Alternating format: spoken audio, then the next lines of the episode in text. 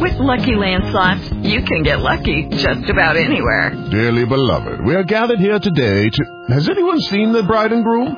Sorry, sorry, we're here. We were getting lucky in the limo and we lost track of time. No, Lucky Land Casino, with cash prizes that add up quicker than a guest registry. In that case, I pronounce you lucky. Play for free at LuckyLandSlots.com. Daily bonuses are waiting. No purchase necessary. Void where prohibited by law. 18 plus. Terms and conditions apply. See website for details. Lucky Land Casino asking people what's the weirdest place you've gotten lucky? Lucky? In line at the deli, I guess? Aha, in my dentist's office. More than once, actually. Do I have to say? Yes, you do. In the car before my kids' PTA meeting. Really? Yes. Excuse me, what's the weirdest place you've gotten lucky? I never win and tell. Well, there you have it. You can get lucky anywhere playing at LuckyLandSlots.com. Play for free right now. Are you feeling lucky? No purchase necessary. Void where prohibited by law. 18 plus. Terms and conditions apply. See website for details. Now, don't go away because next on CBS Radio's Comedy Time are those two zany characters of many characters, Bob and Ray.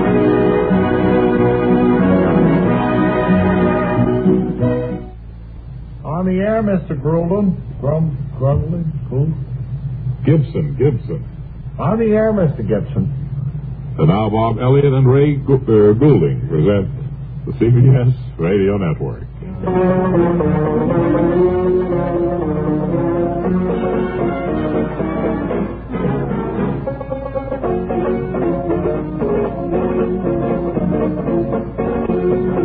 Hey, you know that the North Pole is an ocean 9,000 feet deep? No, I didn't know that. I, I knew it was deep because uh, it had to be pretty deep to hold all that ice and then also hold the atomic submarine that went under it. And the then, South uh, Pole is a plateau 9,000 feet above sea level. all the. uh, what's that? What is that again? The South Pole is a plateau 9,000 feet above sea level. Mm-hmm. Wow. I'm not planning on going there and. The Arctic, above 60 degrees north latitude, supports over 1 million people. There's countless land animals and extensive forests. Uh huh. Are you having a sibilant trouble there, Bob? That trouble again. Uh-huh. Do I have to do a commercial this evening? I don't think so. All right, I'm No. safe. Oh, Fat chance. Fat Chance is here with us. Hi, ladies and everybody. gentlemen. Fat Chance We're going talking at to you. be talking to him a little bit later about his uh, upcoming expedition, but right now we'd like to introduce our child guidance expert.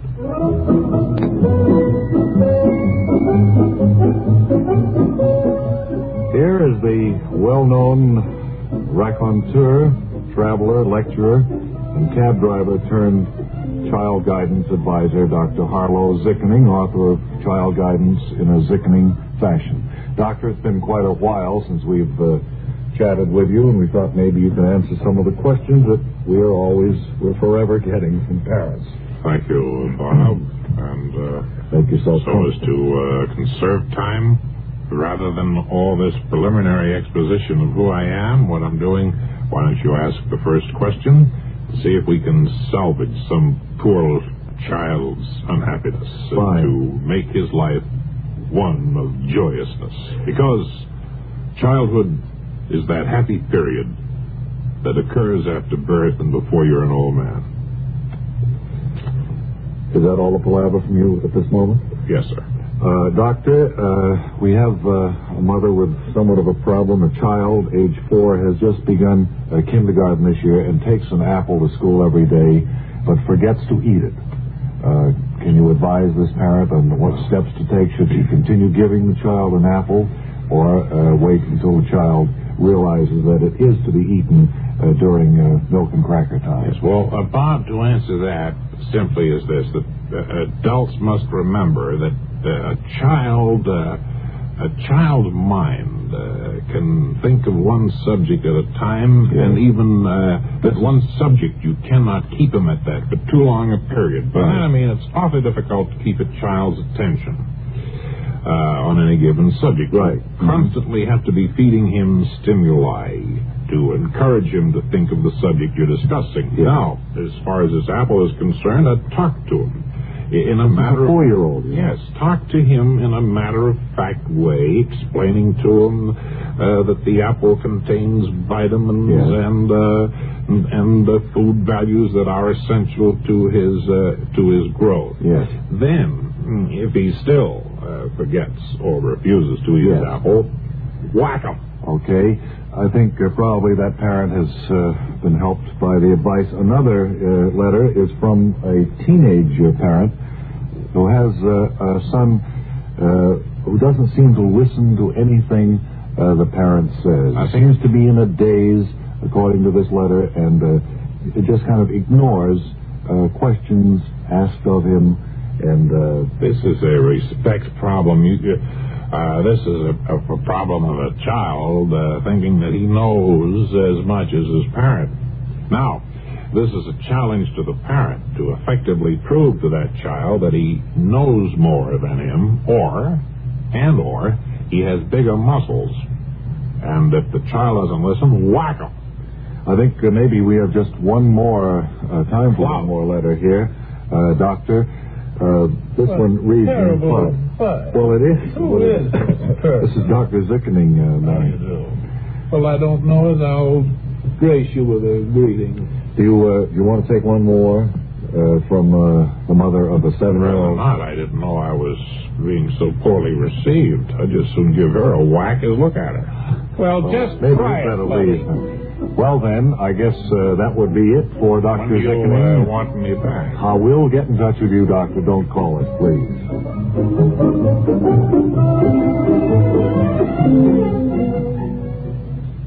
Hi, partners. I'm going to explain the difference between ordinary stereo phonographs and Columbia Stereo One. Listen to an Orwell on ordinary stereo. Now listen to it on Columbia Stereo One. Man, there's a real thousand barrel a day sound.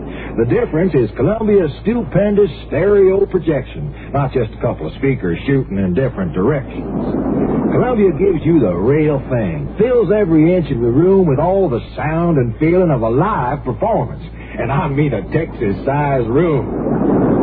Man, ain't that the prettiest money making sound? I, I mean, uh, get down to your Columbia phonograph dealer and ask. Demand to hear Stereo 1 by Columbia. Why, they start as low as $39.95 for portables, $129.95 for consoles. Somebody count that well. We're losing a fortune.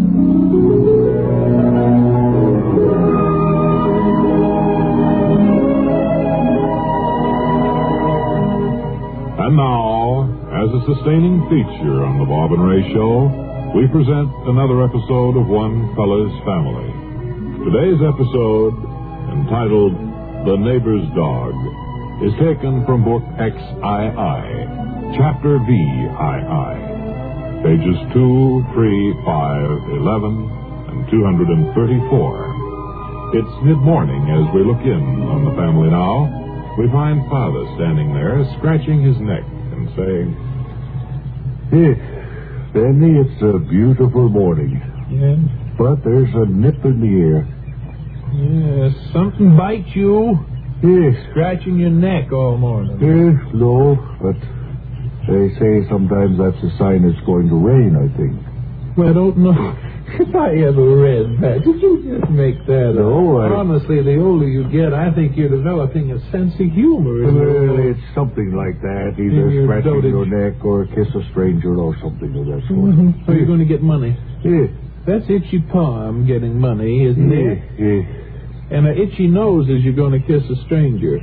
Oh, I'm glad. Oh, there's that doggone dog from next door. Yeah, Tore up that's, uh, all my mums yesterday. The new neighbors who moved in there just last week. A mean thing, too. I go out and I tried to talk sense to him, but he just sat there and growled. It looks like a dachshund to me, It's a then. neurotic dog, and Yeah. I wouldn't, I wouldn't uh, mess with him. I think we ought to call the people or, or call the police. Well, he does make a lot of noise. Look, he's scratching a hole right there underneath the cherry tree. Yes, now he's scratching his neck. It must be going to rain. Now, please, that doesn't indicate Bendy, rain. Bendy, Bendy. I just don't know what we're going to do with him. Well, Honestly. Why don't you go to the phone, call them? all right. Do we know their number or their name? Well, they just moved in. Huh. Well, I'll see if Awfully close. Close the window anyway. Here. Gee whiz. Well, I think I'll go out with a broom. Well, don't go near the neighbor's dog. I'm not. I'm just going to sweep the steps.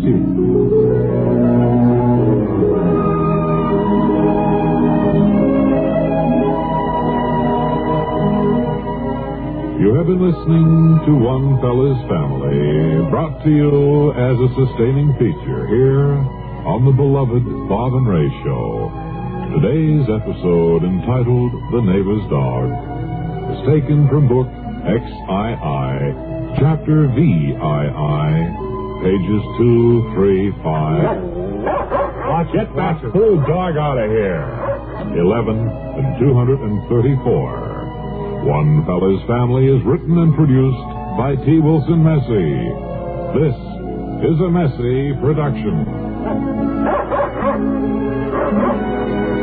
production. I think, Ray, we might uh, just take a moment out now to billboard some of the show business greats, guests on the Mitch Miller Show this Sunday night. And what a star-studded lineup it is, too, ladies and gentlemen. Shapely Sophie Barnsides, Queen of the Golden Trampoline. That Tote Tap and Twosome, Toots and Boots. Tiger Toomey in his groovy woobies, whose latest disc lick, Chickle Chewin' Chick, is riding high on the charts. Not to mention Viola Bibble, former big band thrush, who's currently knocking 'em dead as lead understudy in the Broadway hit Follies of 1927. And remember, Mitch Miller reserves the right to change his guest list without prior notice. That's right. He may spring a few surprise deletions, but no matter who's visiting the Mitch Miller Show, You'll find it's fine CBS radio Sunday night fair. I wonder who's uh, really going to be visiting him this week. Well, I don't know, but you'll have to go some to beat our lineup. You gotta invite uh, Mitch to drop by here sometimes. Or at least send his beard over. Very good. We mentioned earlier that uh, an old friend of ours is here in the studio, a gentleman who's had a lot of exploring experience and who right now is planning a new expedition. Ladies and gentlemen, say hello to Charles L. Fat Chance. How are you, Charlie? Pretty good, Bob. Hi, everybody. You haven't Hi. lost any weight since we saw you last. what do you tip the scales at now? Well, it's uh, really not as. Uh, I don't wear as much as my suits would indicate. The fellow sells me these big, uh, light suits. I think they look like a blimp torn away from Lakehurst. I I, was going to uh, ask you who blew your suits up for. right. To, uh, to uh, answer your uh, question, Bob, I weigh 285 pounds. Right. Now let's get Said down to- without uh, my clothes. But then, of course, you don't see me on the street more for that one. Still the same keen sense of humor, uh, Fat Chance. without it, uh, Bob, uh, I'd be a sick man. Uh, tell, Without a sense of humor. tell me this. Uh, I mean, it's my safety valve.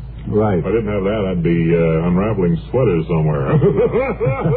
Uh, Charlie, Yeah. they tell me that you're preparing another of your famed expeditions. And where is it going to be? What far corner of the world? What little known spot on the globe will you be touching on this time? Spinney Hill in Great Neck. Could you tell us a little bit about it? Is it. Uh, Bob, it's one of the most treacherous roads that you'll ever drive on. If there's, if there's ice and sleet coming down, Mm-hmm. it's difficult to, to walk. Uh, also, uh, and I think it's a challenge to any uh, person like myself. but you will be making Climate. this uh, this ascent on foot, I understand. And will you be doing it alone, or do you have uh, a crew with you to help with the gear and the various things that uh, you'll need? No, Fat Gibbons is going with me. Uh-huh.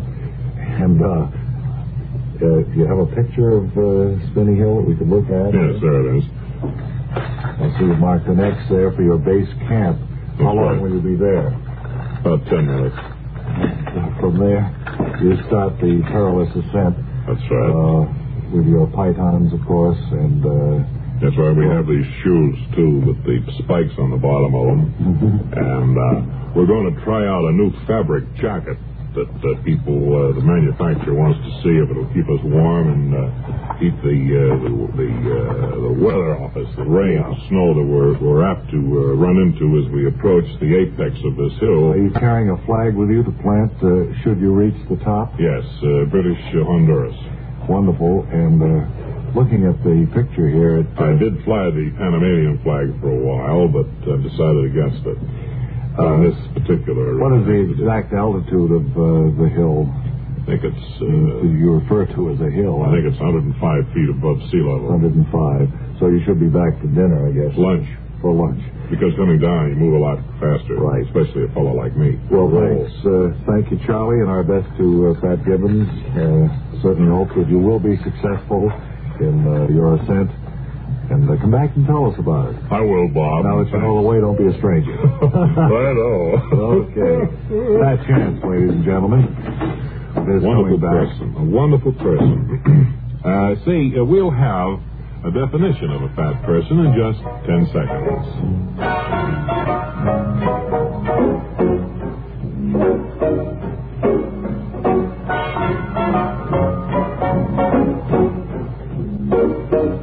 Now, Bob, with that definition. That person, someone who weighs a lot. oh, boy. Well, until tomorrow, this is Ray Goulding reminding you all to write if you get work. Bob Elliott reminding you to hang by your phone. Scrambled wits keep your funny side up tomorrow on the CBS Radio Network.